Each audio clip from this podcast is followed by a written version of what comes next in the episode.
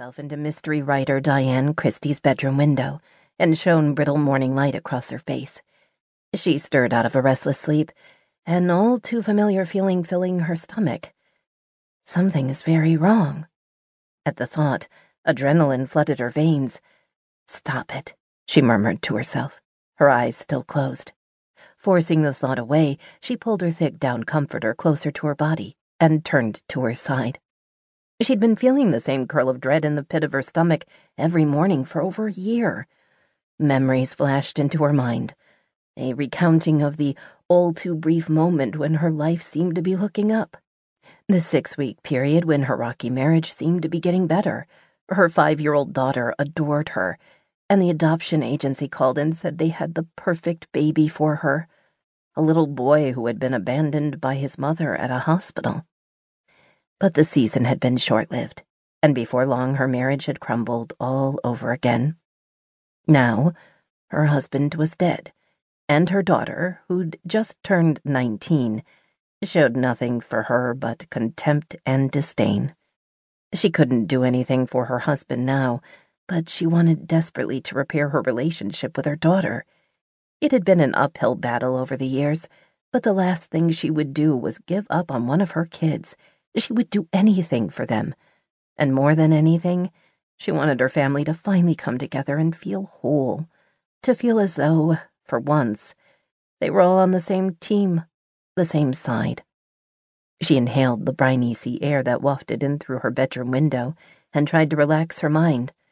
Today was the day before Thanksgiving, exactly a year since she and her 16 year old son, Josh, had moved to the small coastal town of Fog Harbor, Massachusetts, to escape what had happened back in New Jersey and be closer to her daughter, Alexa. Fog Harbor had been very good to them. The house and community had been everything their landlord, Mr. Davidson, had promised it would be.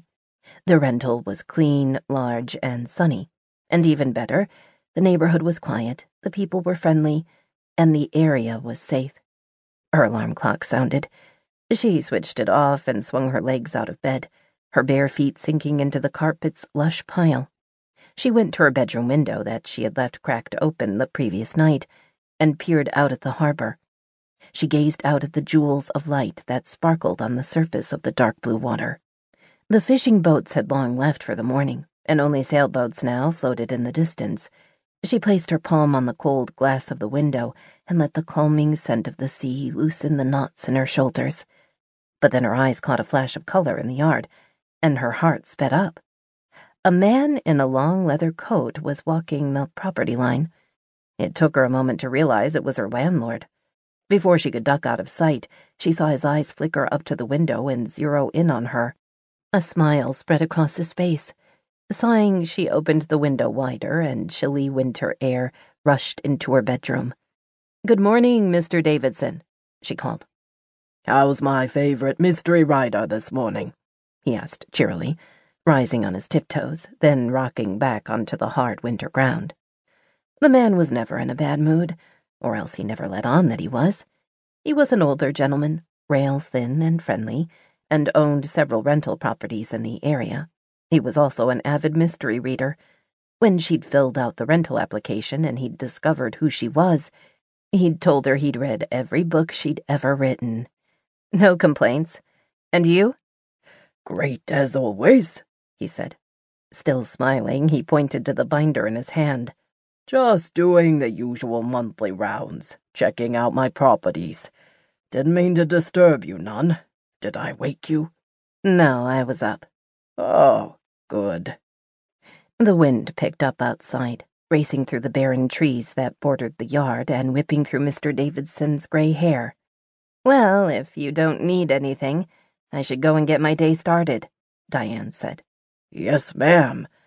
Write me another one of your fantastic books, will you? And make the next one extra scary. Diane returned his smile. I'll try and do that. She slid the window closed and glanced at the clock on the bedside table. 7:47 a.m. She grabbed her phone and texted Alexa, asking if she was planning to come to Thanksgiving dinner. She'd called already and had sent two texts, but as was typical, she'd gotten no answer. She threw on her robe and tied it tight against her.